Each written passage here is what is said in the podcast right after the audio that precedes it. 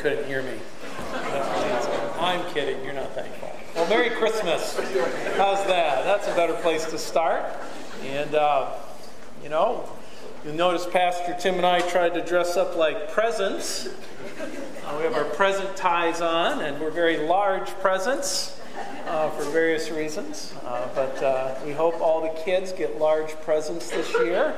From my perspective, they've all been very good. So, those of you who stand uh, to be the magic of Christmas, we hope you consider that uh, tomorrow as you give gifts to your children. They're a delight. Hopefully, you enjoyed hearing them sing.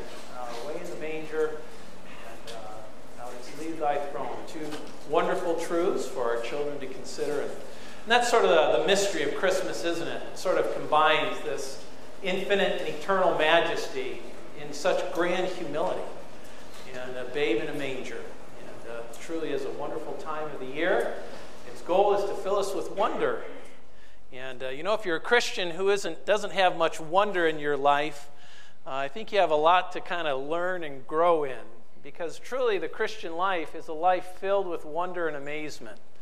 And uh, I hope you, you kind of apprehend a little bit of that in this wonderful season and think about it. You know, wonder and amazement sort of comes naturally for children, uh, but as we grow older, we have to work a little harder at that. So I hope you, you work a little harder at that uh, during the, this wonderful season. To do that, we're going to try to do that a little bit together this morning. Let's take our Bibles and we're going to turn back, from my perspective, to Philippians chapter 2. Philippians chapter 2. I think I gave a devotional a few weeks ago and we spent some time here. Um, we're going to look at this again from a, another perspective. Um, truly, the gospel accounts gives us the events of Christmas, and uh, Paul here really helps give us the significance of Christmas uh, for we as churchmen and women. So we're going to look again at these wonderful verses, verses 1 through 11. I'll read them. Uh, we're going to pray here. Uh, in order to find that, if you don't have a Bible, uh, we've got plenty in the back. If you'd like one, I know many of you come with devices, and so you can look at them. And any Bibles needed? We need one up front here, John. Here, uh, Kim's got her hand up. Uh, anybody else? Okay. So uh, you don't need that. Philippians chapter 2. In my Bible, it's on page 176. That probably makes no sense to you. Uh, but uh, you might have to look in the, in the glossary and the index and find it. But Philippians chapter 2, verses uh, 1 through 11. Therefore, Paul says, if there is any encouragement in Christ, if there is any consolation of love, if there is any fellowship of the Spirit, if any affection and compassion, Make my joy complete by being of the same mind, maintaining the same love, united in spirit, intent on one purpose. Do nothing from selfishness or empty conceit, but with humility of mind regard one another as more important than yourselves. Do not merely look out for your own personal interests, but also for the interests of others. Have this attitude in yourselves, which was also in Christ Jesus, who, although he existed in the form of God, did not regard equality with God a thing to be grasped, but emptied himself, taking the form of a bondservant and being made in the likeness of men. Being found in appearance as a man, he humbled himself by becoming obedient to the point of death, even death on a cross. For this reason also, God highly exalted him and bestowed on him the name which is above every name so that at the name of Jesus every knee will bow of those who are in heaven and on earth and under the earth, and that every tongue will confess that Jesus Christ is Lord to the glory of God the Father. May the Lord add his blessing to the reading of his word, and let's pray together. Lord, we stand at a tremendous time in the church calendar. This is Christmas. This is the day and the time and the season we celebrate of your birth Lord Jesus, when God became man, and uh, we cried, Emmanuel, God with us. And uh, we thank you that uh, John could say that we beheld glory, glory as of the only begotten of the Father, full of grace and truth. He later on would argue that what our hands had tasted, what our, our hands had felt, what our eyes had seen, what we had heard with our own ears.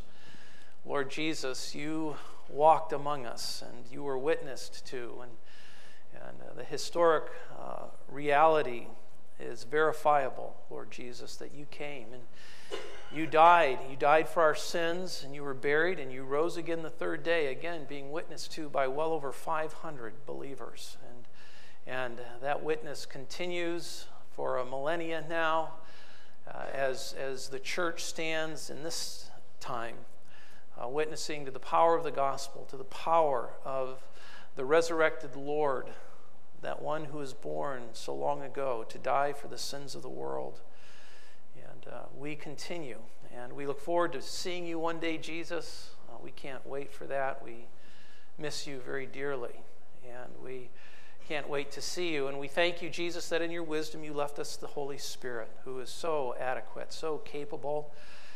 And uh, we pray that your ministry would be robust among us, dear Spirit, this morning, that our eyes would be opened, that you would help us to joyfully welcome the truth that is laid before us this morning. And and as Pastor already encouraged, those who are here outside of Jesus Christ, that the scales from their eyes would fall off this morning.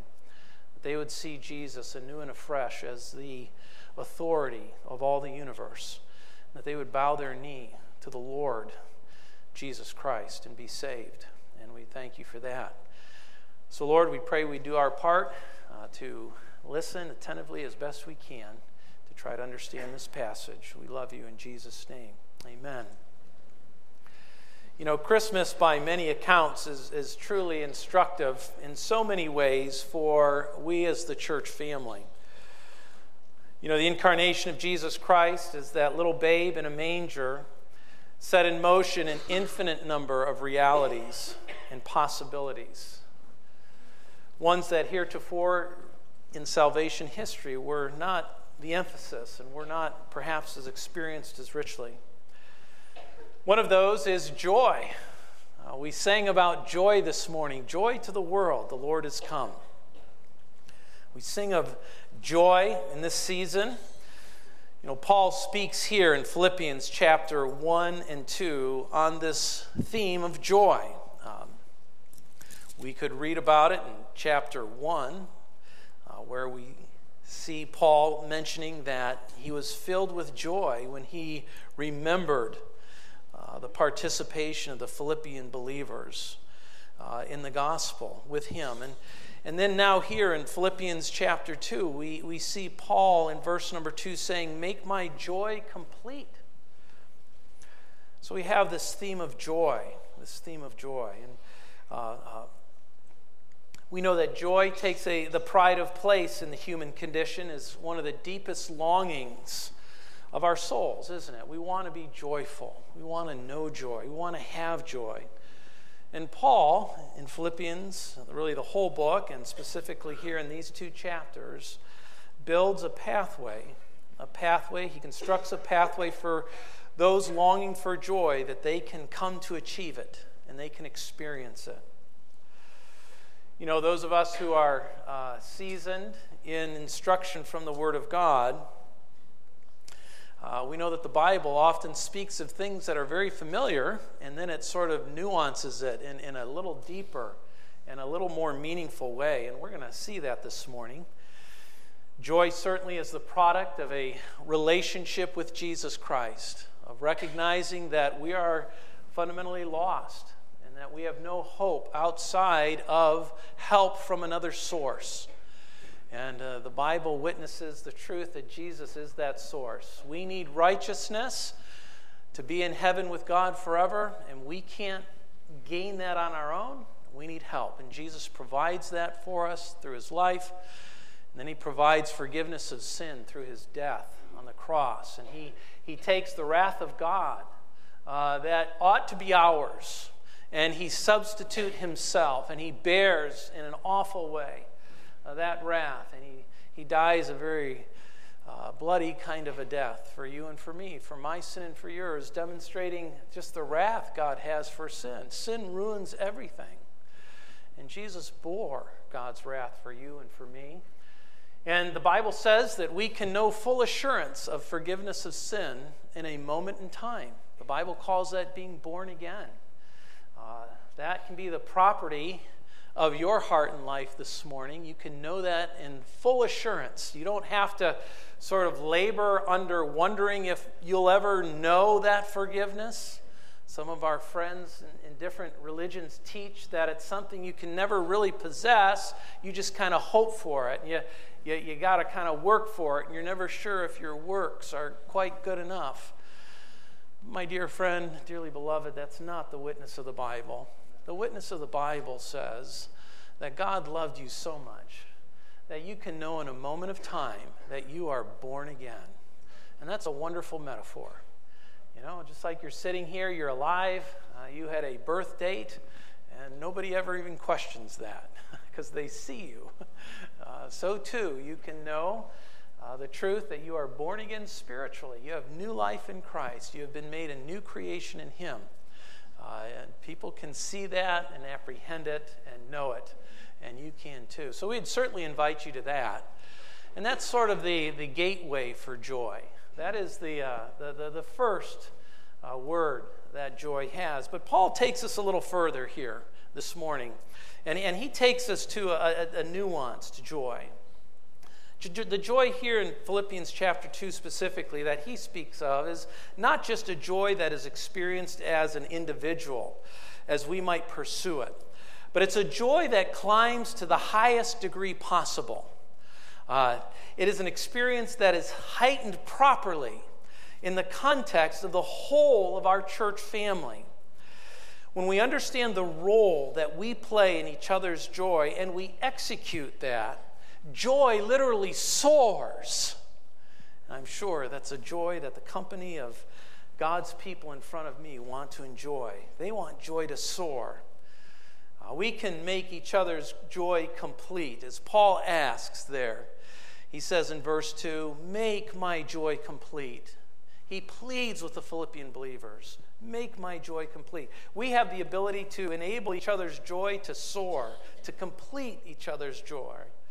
And at the very core of our ability to do this is ironically Christmas. And that's really the whole argument or the basis upon which Paul is resting this ability to have joy soar.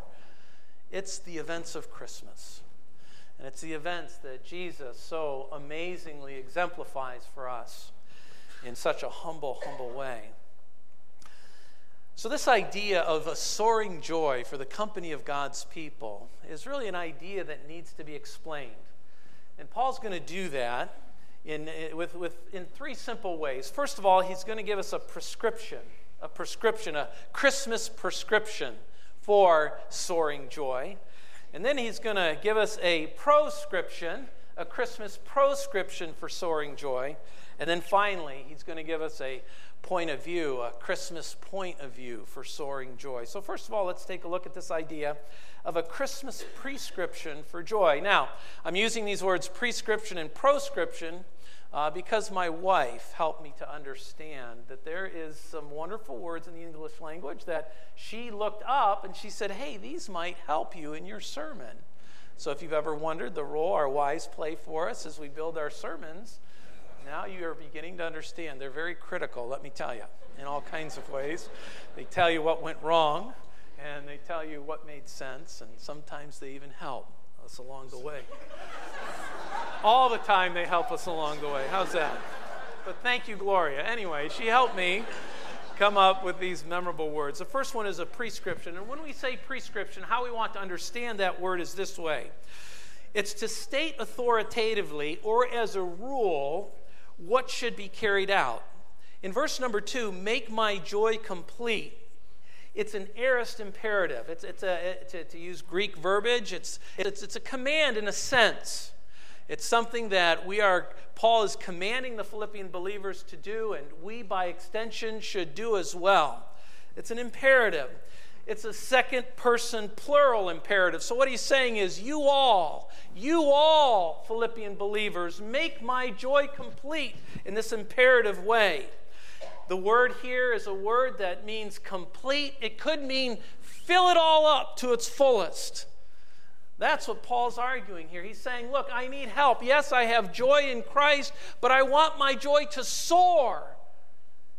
Church family, you have the ability to help my joy soar, and we have the ability to help each other's joy soar as we think about Christmas. Um, the object to be made complete, we've already mentioned, is joy. So, what is Paul saying here? Paul's saying that this joy goes beyond what Paul could experience on his own. Uh, he certainly could enjoy a level of joy, but he's asking for help to make it move beyond. He wants it complete, he wants it full, he wants it to soar. Um, he says here uh, that, uh, uh, or I would say this individuals may know joy, but this complete joy is the property of the company of believers together. This is a joy that climbs to the highest height, to the degree that's possible in this life. Folks, it's true this height can never be the property of just a single individual on their own living out in the world. This is not their property. This is the property of those of us who are meeting together. It's enabled by the whole of the church family as we purpose to make this heightened joy our experience he's in, Paul's imploring and commanding in a very real way his fellow believers to please make this joy complete. You know, um, this idea of complete joy is frequently found in John's writings. And let's just take a moment, if you have your Bible and you're good at flipping to some different places. Uh, these, uh, Paul, what Paul's really doing is he's picking up the heartbeat of the Lord Jesus Christ. And he's bringing it into the proper context of the local church. So let's see that here. John chapter 3, verse 29. Take your Bibles and turn there. We have the expression. John chapter 3, verse 29. And uh, this is sort of in the context of, of, uh, of, of, John, of dealing with John the Baptist and, and, and, and Jesus' baptism. And he says in 29, verse 29, He who has the bride is the bridegroom. But the friend of the bridegroom who stands and hears him rejoices greatly because of the bridegroom's voice. So this joy of mine has been made full. So there's this interplay, this, this full, filling up of joy in the bridegroom and, and the bridegroom's close friend. And, and, and so there's this sense where Jesus is, is explicating, or John's explicating this idea of fullness of joy. Turn to chapter 15, verse 11 in the Gospel of John.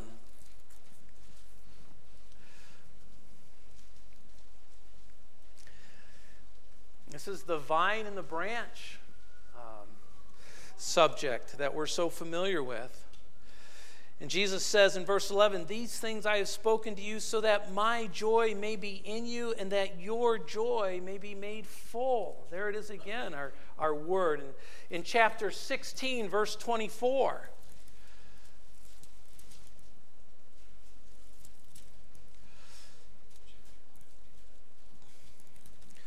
chapter 16, verse 24. Uh, Until now, you have asked for nothing in my name. Ask, and you will receive, so that your joy may be made full. There's something about asking in the name of Jesus that brings us fullness of joy and, and them doing it all together. These are all second person, plural uh, uh, encouragements. In, in, in chapter 17, we have it again, verse 13 right across the page. But now I come to you, and these things I speak in a world so that they may have joy made full in themselves. Jesus in his high priestly prayer for us.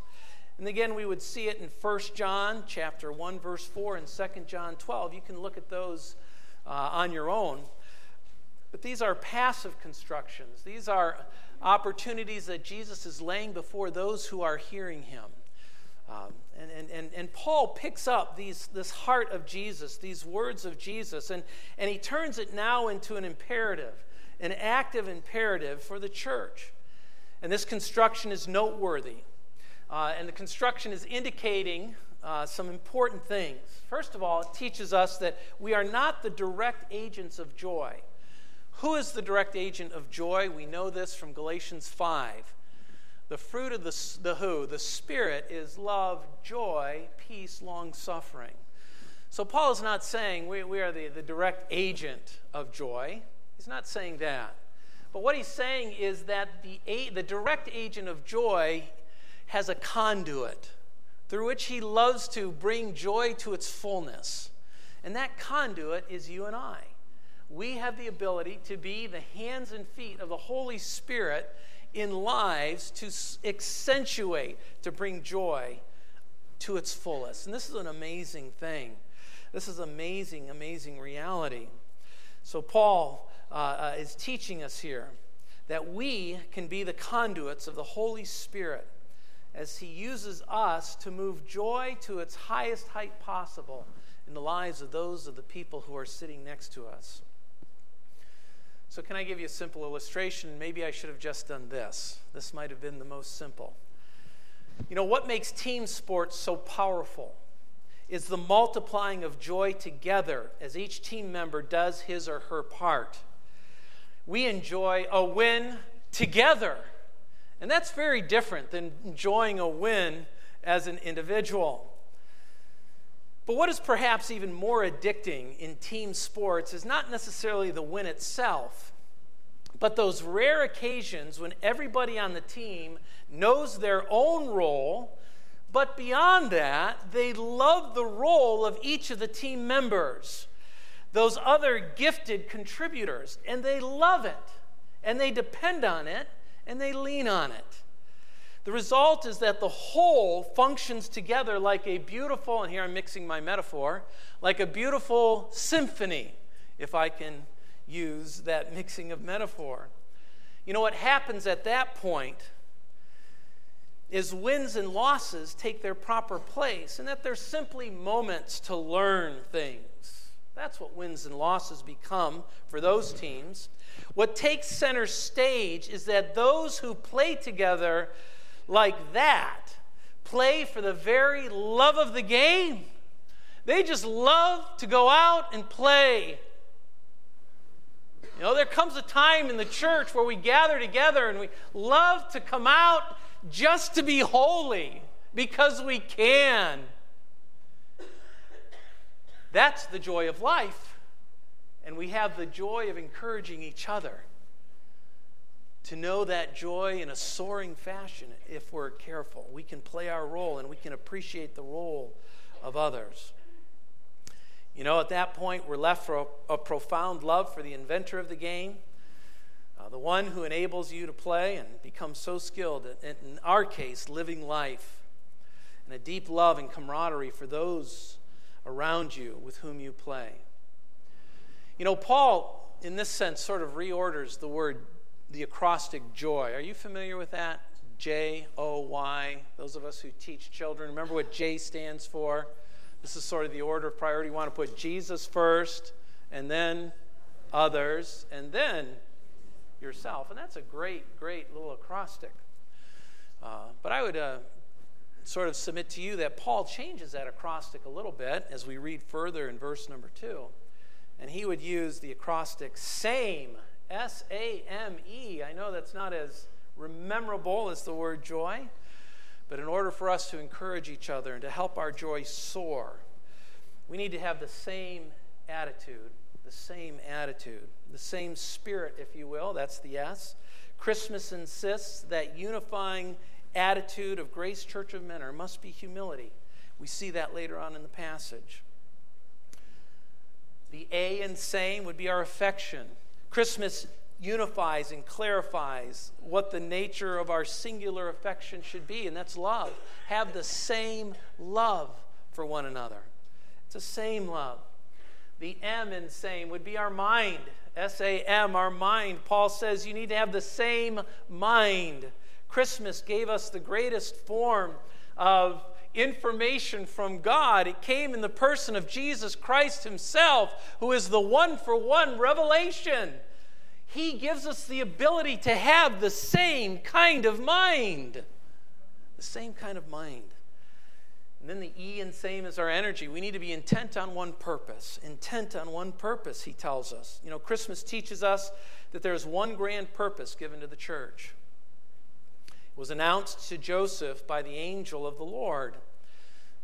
And that is this Jesus came to save his people from their sins. Jesus saves me from my sin. You know, I was saved from the penalty of my sin at the moment I was born again. I now am intent on the singular purpose of being saved from the power of sin in my life. And finally, I'm hoping, confidently, expecting of being saved ultimately from the presence of sin in my life.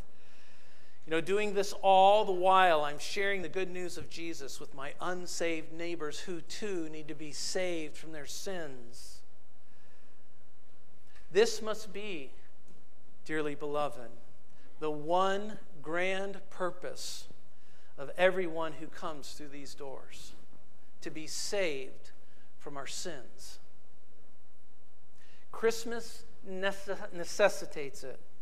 Whatever your motive for being here this morning or on a week to week basis, it must boil down to this one critical commitment I must be saved from my sins.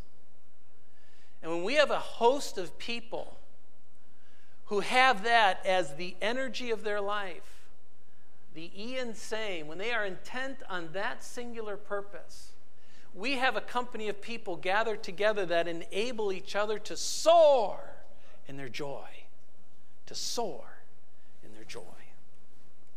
So the prescription is clear make each other's joy complete. But with the prescription, secondly, comes a proscription. Proscription. And I learned this. Did you know that the word proscription means the action of forbidding something? So if we had the action of doing something, proscription probably comes from the word prohibit. But a proscription means the action of forbidding something. And this is often true in the Word of God. We have, we have with the put on, we have a what? uh, put off. And Paul is recognizing that if our joy is going to soar as a company of God's people, as we influence one another, there are some things we have to be wary of.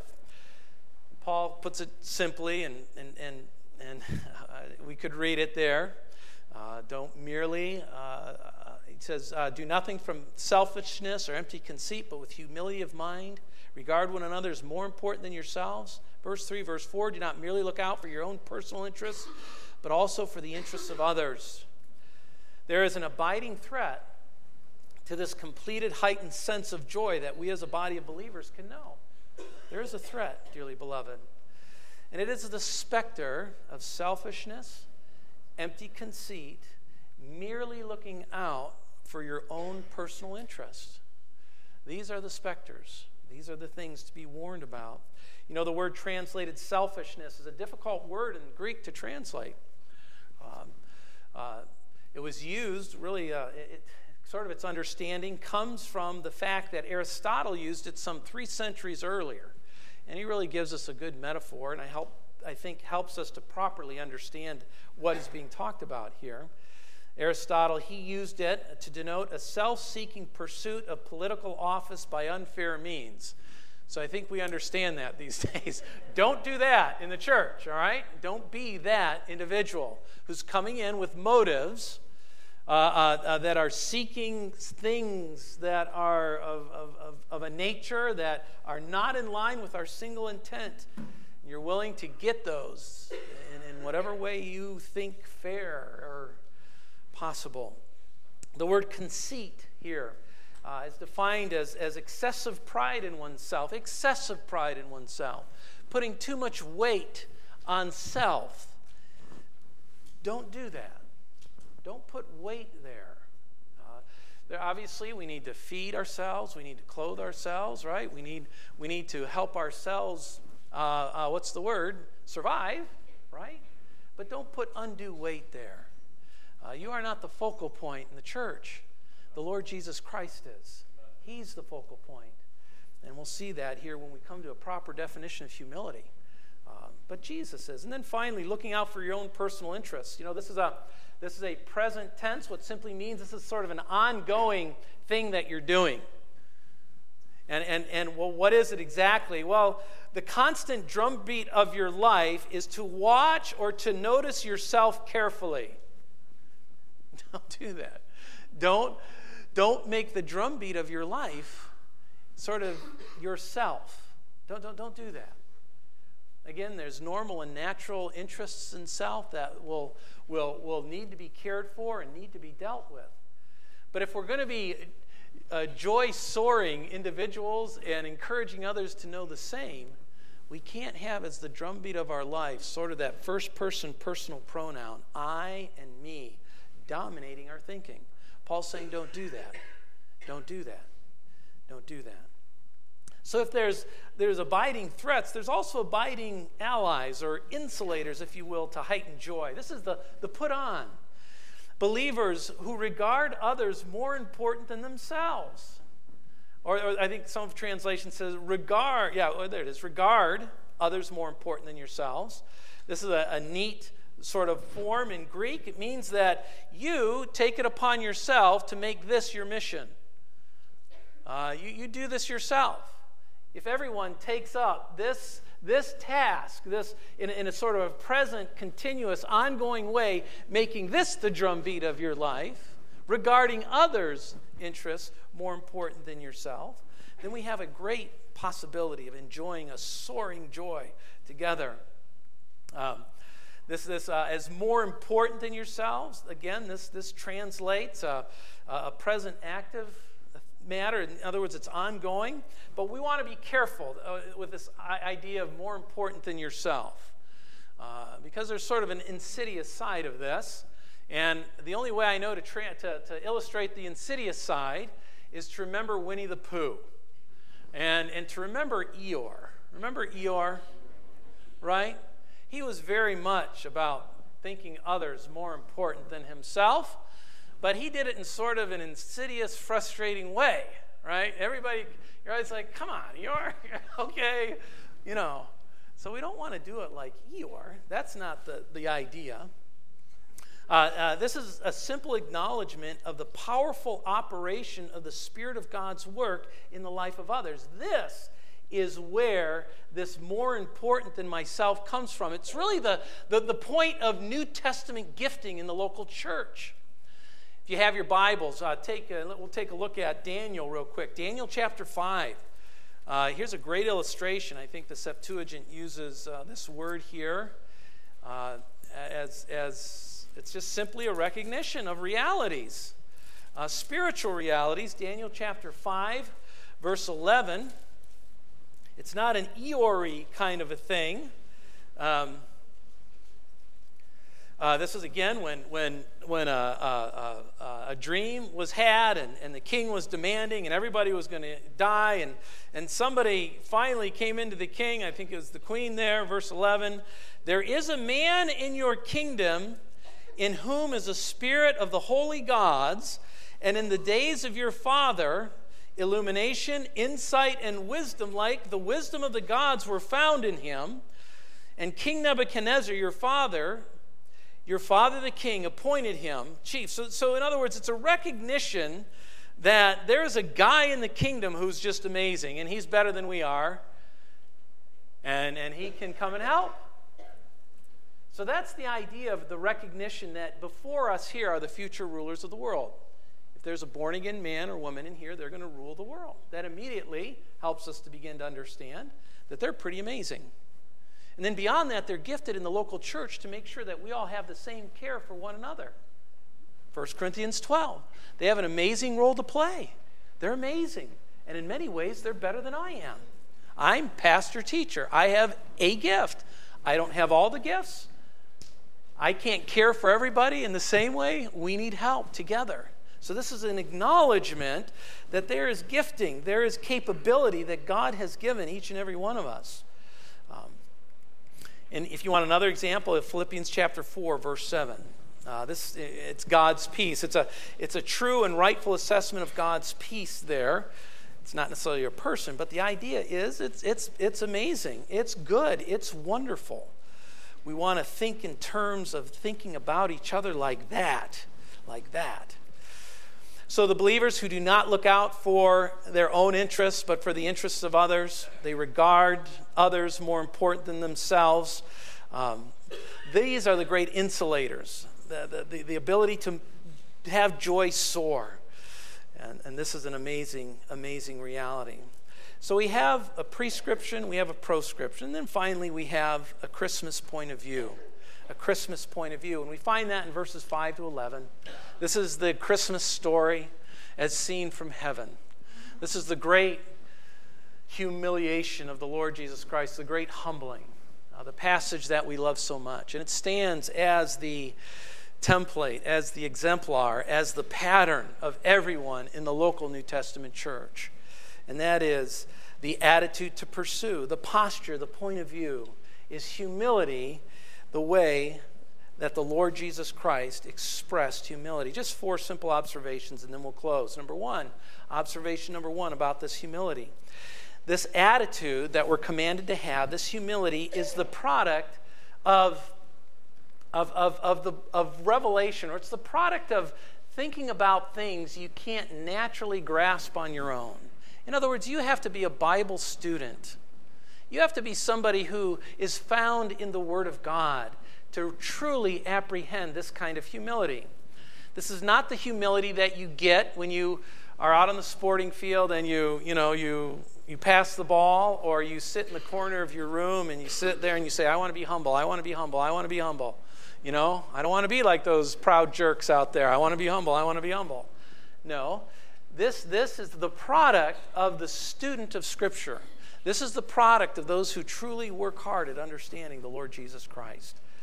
A thoughtful consideration, in our case, of the true significance of Christmas is required here. Observation number two this attitude, this humility, is the product of how we are to apprehend our rights. That's what's at the core of this humility. Jesus had a right, he had a real right.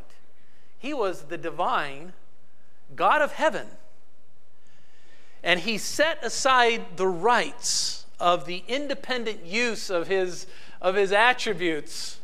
He sets that rightful right aside, and he comes in human form, wholly submitted to the will of the Father. And he's going to accomplish a task. So, so we, we, the, the issue of humility is the issue of what you perceive to be your rights. And the Lord Jesus Christ gives us a tremendous example of setting them aside.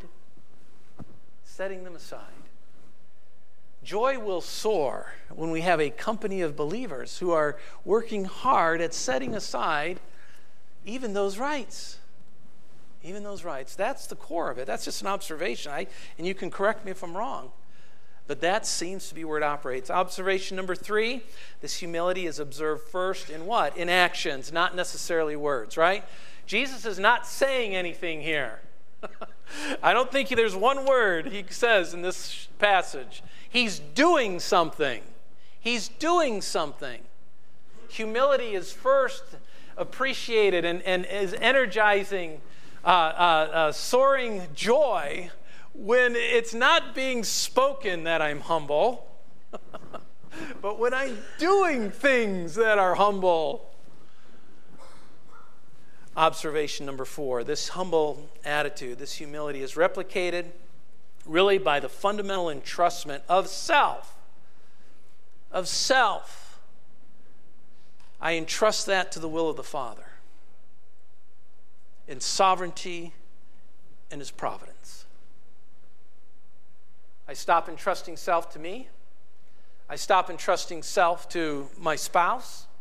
I stop entrusting self to my children. I stop entrusting self to my government. I stop entrusting self to whatever the other possibilities may be. The Lord Jesus Christ entrusted himself to the will of the Father for his life. Now, the will of the Father for your life is not to go die on a cross. And for that, you should be thankful. But the will of the Father for you, at least in this passage, is to help your fellow believers joy soar by being committed to these realities in your life. This is the lesson of Christian of Christmas. Dearly beloved, the babe in the manger gives us a delightful pathway to know a full sense of joy. And it teaches us to, to consider our motives together as a church family. You know, may we learn well the acrostic same and work hard at that. Same. We want to have the same spirit, the same affection. We want to have a mind and we want to have energy to this one purpose, purpose of being saved from our sins. That's what we're here. That's what we're doing. We're being progressively saved from those yucky, yucky things that we still retain in our old sin nature. That's what we're here to do. We always want to watch out for the specter of selfishness, empty conceit, merely looking out for our own personal interests, and we want to look out for the interests of others. We want this to become the habit and pattern of our life. This is the drumbeat. And we want to we want to together always have the point of view of our Savior. A humility that is driven not by morbid putting down of self, but rather inspired uh, to take a proper place of self as we look out among the company of God's people, their amazing giftedness, and our future hope that we will together be all that we should be. May that inspire our true humility uh, and in, with the observations we've already made. So may the Lord richly bless you as you enjoy this Christmas season. I know that's a lot. And uh, I know that, you know, my heart was full and it continues to be filled with, with the importance of our church family to gather with a demeanor. We've got to get past demeanors that are inappropriate for the local New Testament church. And the only way I know to do that is you've got to know well the demeanor to put on, because there are all kinds of demeanors you have to put off. You got to know the real, authentic Bill and you've got to focus your life on that. Don't worry about all the, the counterfeits out there. Let's work hard at the demeanor that Christmas demands. Um, and may it be said of us what Scrooge testified in Dickens' A Christmas Carol with this renewed understanding from Philippians 2 of Christmas. I will, under, I will honor Christmas in my heart and try to keep it all the year. Maybe it, it said of Grace Church of Mentor, indeed, that's exactly what the company of Scrooges did in this coming year. May the Lord bless us.